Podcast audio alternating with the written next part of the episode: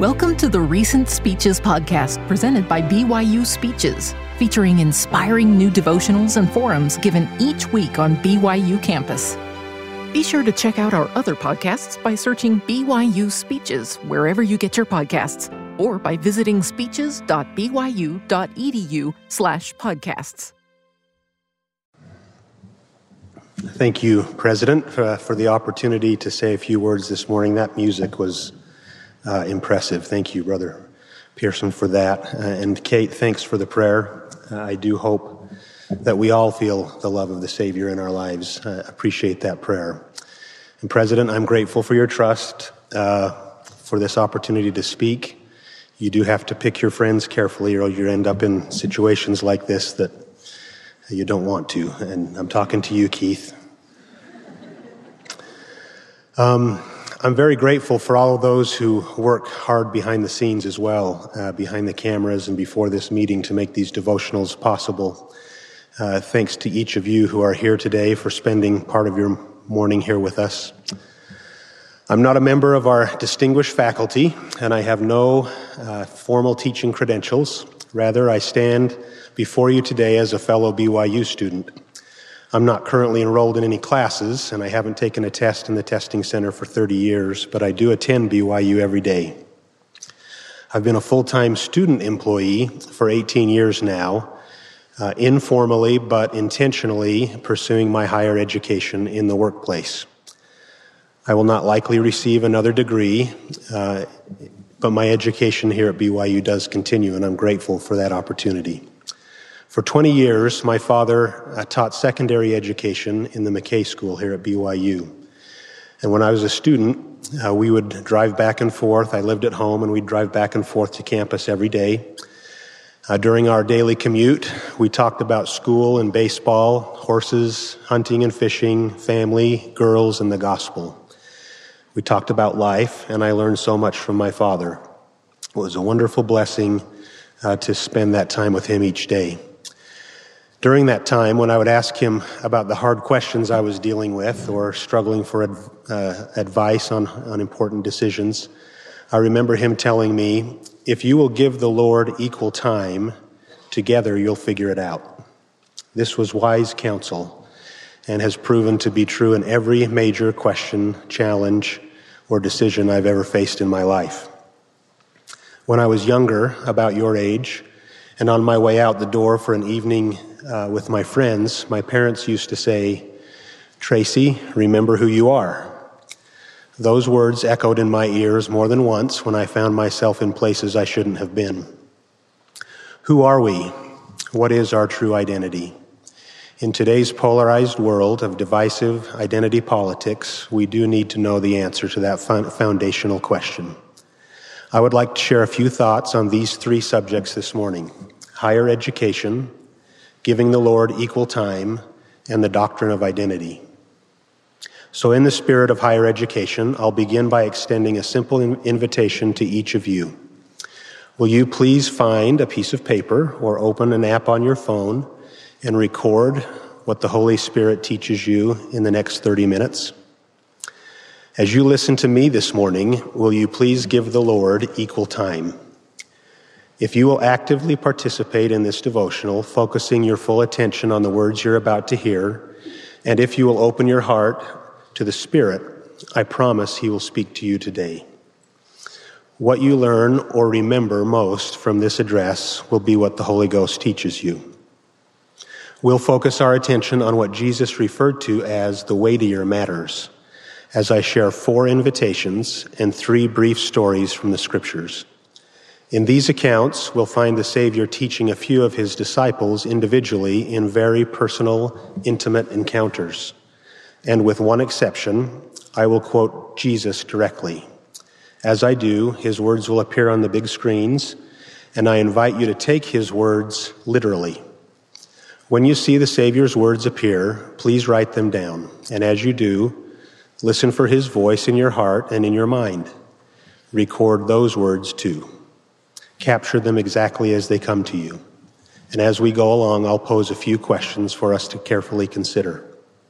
Starting with this one Why only quote the words of the Savior? The answer is simple Jesus Christ is the source of our higher education. We are blessed to live in a time when the words of ancient and living prophets are literally at our fingertips. There is no shortage of inspired, powerful, and relevant messages from prophets and apostles. We've been taught to make the consistent, careful study of their words a central part of our individual higher education. And we will be blessed as we and protected as we listen to and follow inspired prophetic counsel. With that said, Jesus Christ is the master teacher. There is something powerful about going straight to the source. At least two qualities set Jesus apart from all other teachers. First, Jesus always teaches the truth. His teaching methodology does not include signal boosting popular, even critical theories or advocating secular, social, or political ideologies.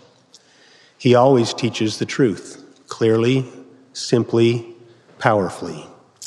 As teachers, our subject matter matters, and our teaching is much more powerful when what we teach is actually true. Second, Jesus teaches with authenticity and authority. His teaching credentials and credibility originate from who he is, the Son of God, and how he lived his life, not from the school he attended, the books he published, or the letters that precede or follow his name. His life aligned perfectly with his message. Likewise, we are better teachers when our personal lives align with the truths that we teach. So, I think we can agree that Jesus is the greatest teacher of all time. Who is the second best? My vote goes to the Holy Ghost. Listen to what the master teacher said about the teaching role and capacity of the Holy Ghost.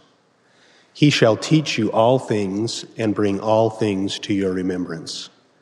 The Holy Ghost both teaches and reminds. As you write it down, think about that statement for a moment. We have direct access to a member of the Godhead who, if we seek him and allow him, will be our personal instructor and our constant companion, helping us to learn all that we need to know in this life. And then, when life's difficult tests arrive and adversity strikes, and it surely will, when questions arise, doubts creep in, and we stray from the truth, the Holy Ghost will remind us of the truth that we once knew. In a very, very, literal way, we have direct daily access to the two greatest teachers of all time, Jesus Christ and the Holy Ghost. They will provide the higher education we seek. This is why I've chosen to only quote the Savior today, and why I've invited you to listen for and record what the Holy Ghost whispers to you in the process. This is why we must give the Lord equal time. If you are one of the many on this campus who right now is struggling with feelings of loneliness, anxiety, or depression, wondering if you belong or where you fit in, if you're one who's wrestling with your faith, testimony, or identity, or have doubts or concerns with a church policy, a practice, or a leader, perhaps even questioning your membership in the church, I promise he will speak to you. I can make this bold promise with confidence because the promise is not mine. It comes to each of us from the Savior himself. He said, I will not leave you comfortless. I will come to you. If you are looking for answers and peace in your life, if you need to experience a higher education for a few minutes, and want to know what inspiring learning feels like, please give the Lord equal time. Trust His voice and find a way to record what He says to you, because what He whispers to you may be the very thing you need to hear. So, what does the term higher education really mean? Higher than what? Our formal education begins in elementary school, continues through middle school, and then high school. Is our higher education, is our education at BYU higher than that? Each of you has chosen to come to BYU, which is a highly respected accredited university.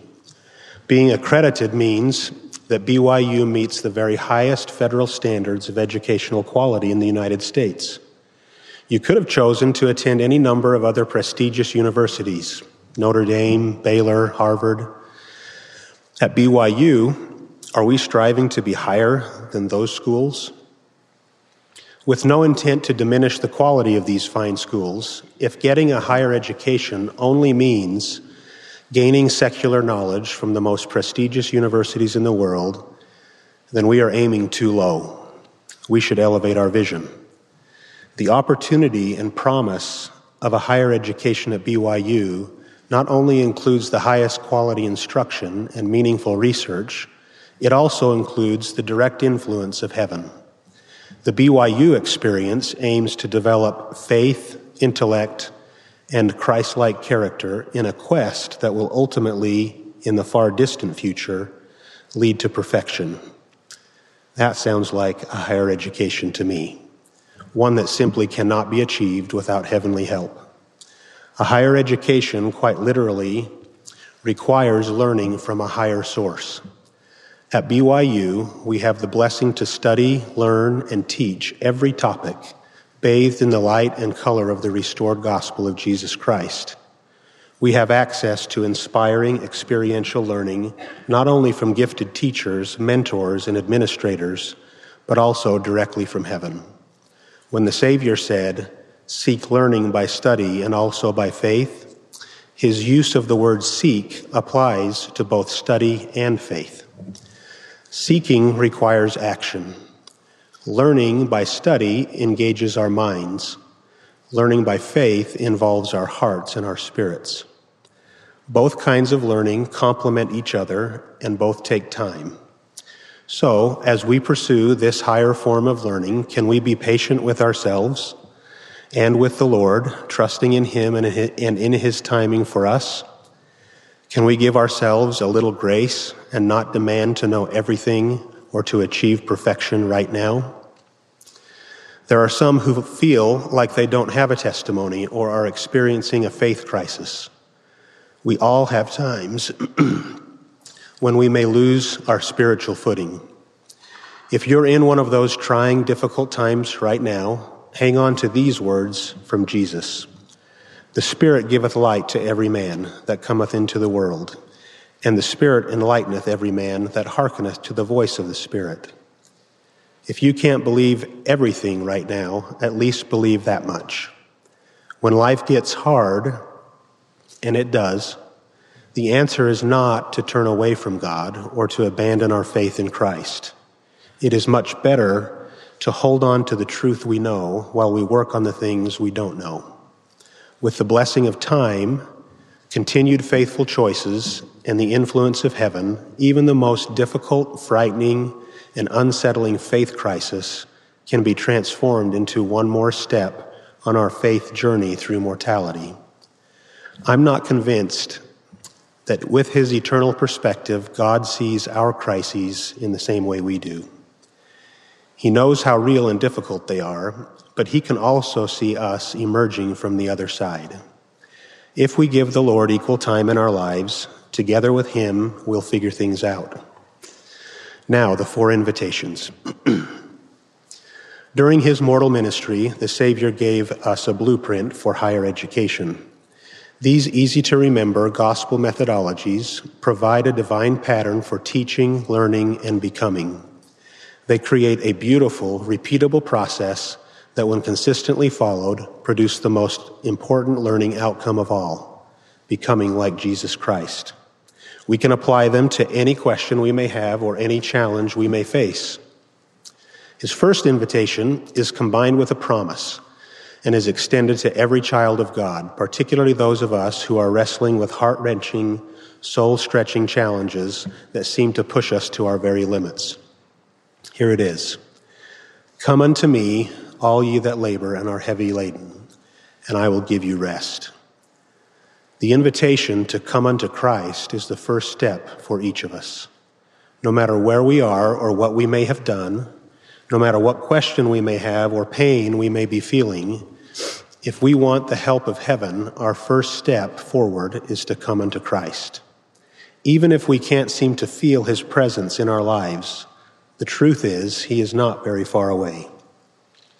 We may not have the answers or the solutions, but we can reach toward Christ.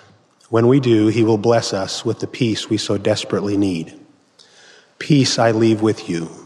My peace I give unto you.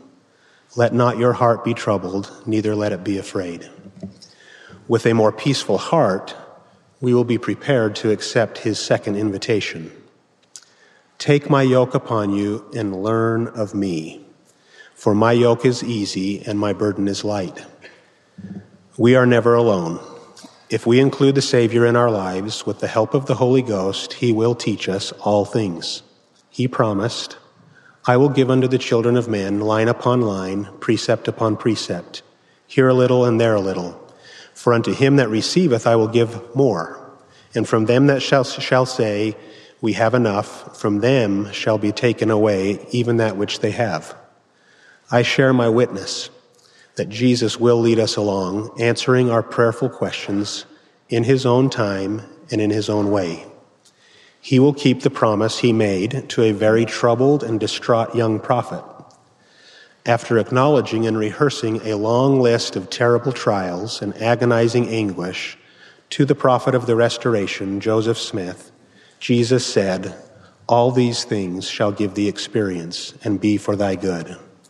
Therefore, hold on thy way, for God shall be with you forever and ever. This is the truth. I hope you're writing it down. True learning is much more than merely grasping an idea or concept. Our learning deepens as we apply the truths into, in our lives. In a word, our learning needs to become experiential. Have we ever heard that phrase on this campus? President Worthen has spoken at length about experiential learning.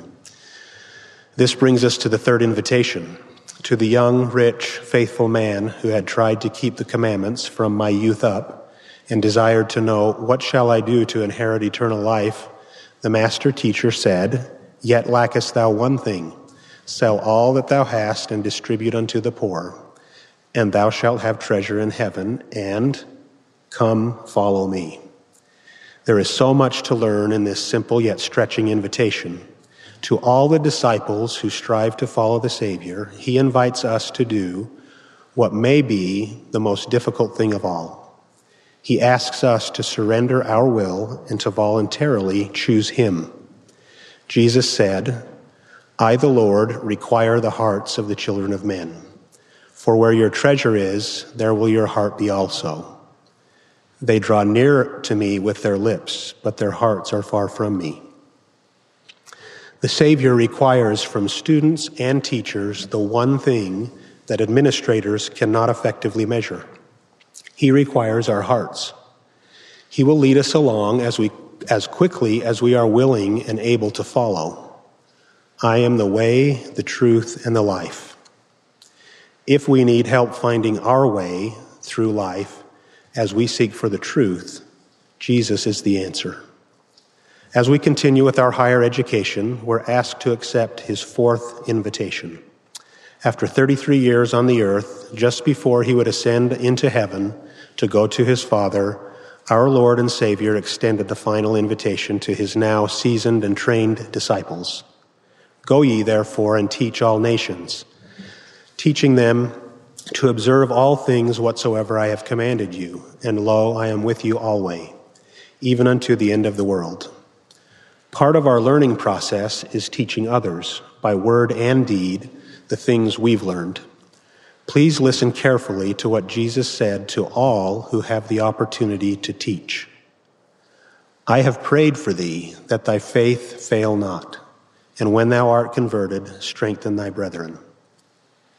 Did you notice that even though we are teachers, our faith can fail? What we teach and how we teach it has a divine purpose beyond the mere sharing of secular knowledge. When we teach, we are instructed to strengthen our brethren. Our hearts, motives, and methods need to be pure. As we consider that obligation to strengthen our brethren, is it possible that there are some on our campus who, however well intentioned, may actually be weakening the faith of others?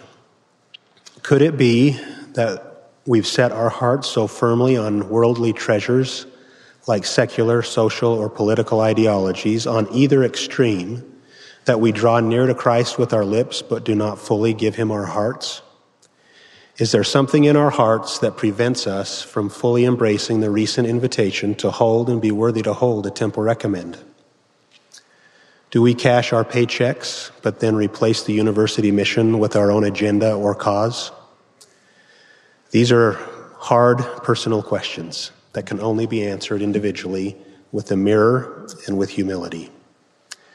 When we give the Lord our hearts and seek not to declare my word, but first seek to obtain my word, he gives this powerful promise. Then shall your tongue be loosed. Then, if you desire, you shall have my spirit and my word. Yea, the power of God unto the convincing of men. This university is filled with faithful, knowledgeable, highly skilled teachers, mentors, and administrators who have acquired a lifetime of experience and wisdom in all the scholarly graces. We are so grateful for you. We thank you for your sincere and consistent efforts to align your lives and your work with the gospel of Jesus Christ while enthusiastically embracing the unique prophetic mission and aims of this university. You do so well at bathing your subject matter in the light and color of the restored gospel. Please know of our heartfelt gratitude for each and every one of you. These four invitations come unto me, learn of me, come follow me, and go and teach are timeless.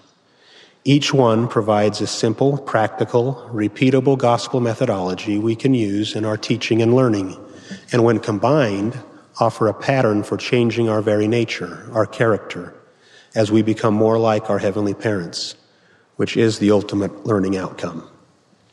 Now, let's briefly look at how these principles apply to the way Jesus taught three of his disciples, paying particular attention to the hearts of his students when they were faced with adversity. First is the tender account of the troubled father whose son had been afflicted with a dumb spirit since he was a child. This tormenting spirit caused the boy to have seizures and attempted to destroy him. For years, the father had tried everything to help his son, including taking him to the twelve disciples to be healed, but they could not heal him. Finally, in what must have felt like his very last resort, the father approached the Savior who said, Bring him unto me. Remember that first invitation. The desperate father then pled with the Savior, If thou canst do anything, have compassion on us and help us. Have you ever felt a similar feeling of pure desperation in your life? Jesus said unto him, If thou canst believe, all things are possible to him that believeth. And straightway the father of the child cried out and said with tears, Lord, I believe. Help thou mine unbelief. Seeing the faith of this good father, Jesus rebuked the foul spirit, took him by the hand, and lifted him up. I love the faith and humility of this father. Contrast that account with the, the account of Thomas, the doubting disciple. Shortly after his resurrection, the Lord appeared to ten of his disciples without Judas or Thomas. They told Thomas about their miraculous experience. We have seen the Lord.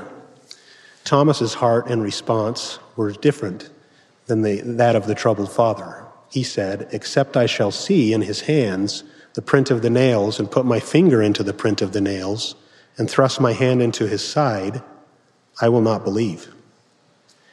Thomas placed conditions on his faith. He demanded physical evidence. Are we like Thomas? Eight days later, the Lord kept his previous promise. Then came Jesus and stood in their midst and said, Peace be unto you. Then saith he to Thomas, Reach hither thy finger, and behold my hands, and reach hither thy hand, and thrust it into my side, and be not faithless, but believing. In a moment he least expected, Thomas was reminded of a truth he had previously been taught. He had temporarily placed the secular in front of the spiritual, but he learned quickly and repented. My Lord and my God. I love Thomas's response. Finally, we see how Jesus tried to teach his friend Judas Iscariot. During the Last Supper, Jesus tried to warn him I say unto you that one of you shall betray me. The shocked disciples were troubled, wondering who it could be. After identifying Judas as the betrayer, then said Jesus unto him, That thou doest, do quickly. He knew what Jesus was about to do, and he wanted to minimize the pain that would surely follow. But Judas did not listen. Instead, quote, Satan entered into him. He went to the chief priests and said unto them, What will ye give me? And I will deliver him unto you. And they covenanted with him thirty pieces of silver. And from that time forward, he sought opportunity to betray him. Judas prioritized money over faith. A short time later, the wicked betrayal occurred. Judas came to Jesus and said, Hail, Master, and kissed him. In, what, in that moment of betrayal, Jesus knew Judas's heart and asked a relevant, soul piercing question Friend, wherefore art thou come? Even as Judas sinned, Jesus loved him and called him friend. Can we also apply the Savior's piercing question to our own experiences at BYU and ask ourselves, for what purpose have we come to this university? This is a great question. If I'm being honest, I can see elements of all three of these disciples in my own life. As I face my own questions, weaknesses, and adversity, sometimes I offer my heart and can authentically and truthfully say, like the troubled father, Lord, I believe, help thou mine unbelief. But like Thomas, sometimes I place conditions on my faith and resist what the Lord is trying to teach me. Except I shall see, I will not believe. And unfortunately, there are times I harden my heart, fall prey to the influence of Satan, and must sadly admit, like Judas, I have sinned and betrayed the innocent blood. I am so very grateful for the grace of God, for the joyous gift of repentance and the opportunity to be better. In conclusion, there is one final lesson to share the doctrine of identity. Eight words from our Heavenly Father provide perfect clarity on this matter. I'll now make my one exception of only quoting the Savior. Instead, I'll quote Heavenly Father. Please pay attention here. When Joseph Smith, as a young boy, approached heaven in prayer, seeking wisdom and learning on a question that had troubled him deeply, he was given a higher education that was far more than he could have possibly imagined. The God of heaven the Father of all, decided to make a rare personal visit, and he invited his son Jesus Christ, the Creator and Savior of the world, to join him. The first word Heavenly Father spoke was Joseph's name. Imagine how Joseph must have felt in that moment, and then later as he reflected on the experience. With that single word, his name, Joseph learned that God is real and knows who Joseph is. He learned that his father listens to and answers his prayers, and that he cares about him and the details of his life. Each one of the next seven words also has notable significance, serving as both an introduction and an invitation to learn. This is my beloved Son, hear him. Among other things, we learn the truth about the doctrine of identity. Two things become perfectly clear. God is Jesus' Father, and the Father loves his Son. Likewise, we are children of God, and he loves us. And let's also not overlook the fact that rather than answering Joseph's question directly, which he certainly could have done, Heavenly Father instead brings Joseph to the Savior to learn. Even God Himself invites us to come to Jesus to learn of Him. As children of God, we are literally one spiritual generation away from heavenly parents, and we possess their DNA, their spiritual DNA. This is our first, most fundamental, and eternal identity. It is the identity God has given to us, not one of our own making. And it is who we really are and who we'll always be. remember the worth of souls is great in the sight of God. If we're looking for inclusion and belonging, there it is. It's also instructive to note the secondary words Jesus uses to identify us. Rather than referring to race, gender, or religion, Jesus says, Ye are my disciples. Ye are my friends. Ye are my stewards. O ye my servants. Ponder these identifying descriptors in context of teaching and learning at BYU. While it is true that we can accurately be identified by other distinctive characteristics such as gender, race, religion, or any number of other categories, Jesus didn't spend much time on these parts of our identity. I wonder why. Is it because these terms inherently tend to divide us rather than unite us, especially when we set our hearts upon them? Wouldn't the world be a more peaceful place if we could simply view and treat each other as children of God, disciples, and friends? I hear my parents' words again. Tracy, remember who you are. I hope you've taken a note or two this morning, and I most importantly hope that you've felt heaven's influence in your heart. I'm grateful to be here at BYU, and I love the people I work with. I love to listen to people pray, especially my friends and family. Each morning, each Monday morning, we meet as a President's Council, and these meetings always begin with prayer. I love to listen to these prayers because they are part of my higher education. It has been my great privilege to kneel and listen to each member of the President's Council pray for you many times. I cannot remember a single prayer that did not include you. In those prayers, we express our love for you and we pray for your safety, both physical and spiritual.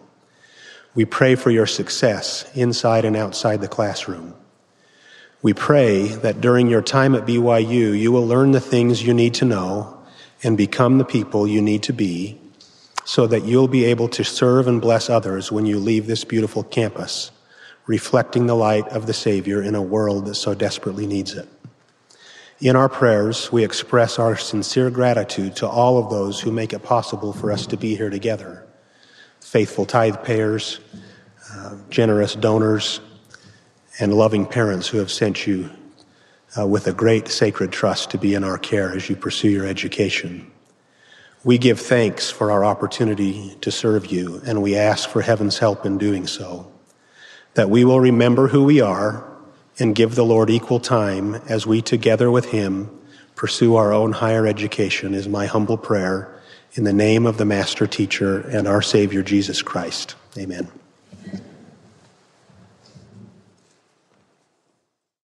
You've been listening to the Recent Speeches podcast presented by BYU Speeches. Please check out our other podcasts, including classic speeches taken from our vast audio library, as well as other BYU Speeches compilations on love and marriage, overcoming adversity, by study and by faith. Come follow me, the prophet Joseph Smith, and Jesus Christ, our Savior and Redeemer. Go to speeches.byu.edu and click on podcasts for more information. You can also find all BYU Speeches podcasts at your preferred podcast provider.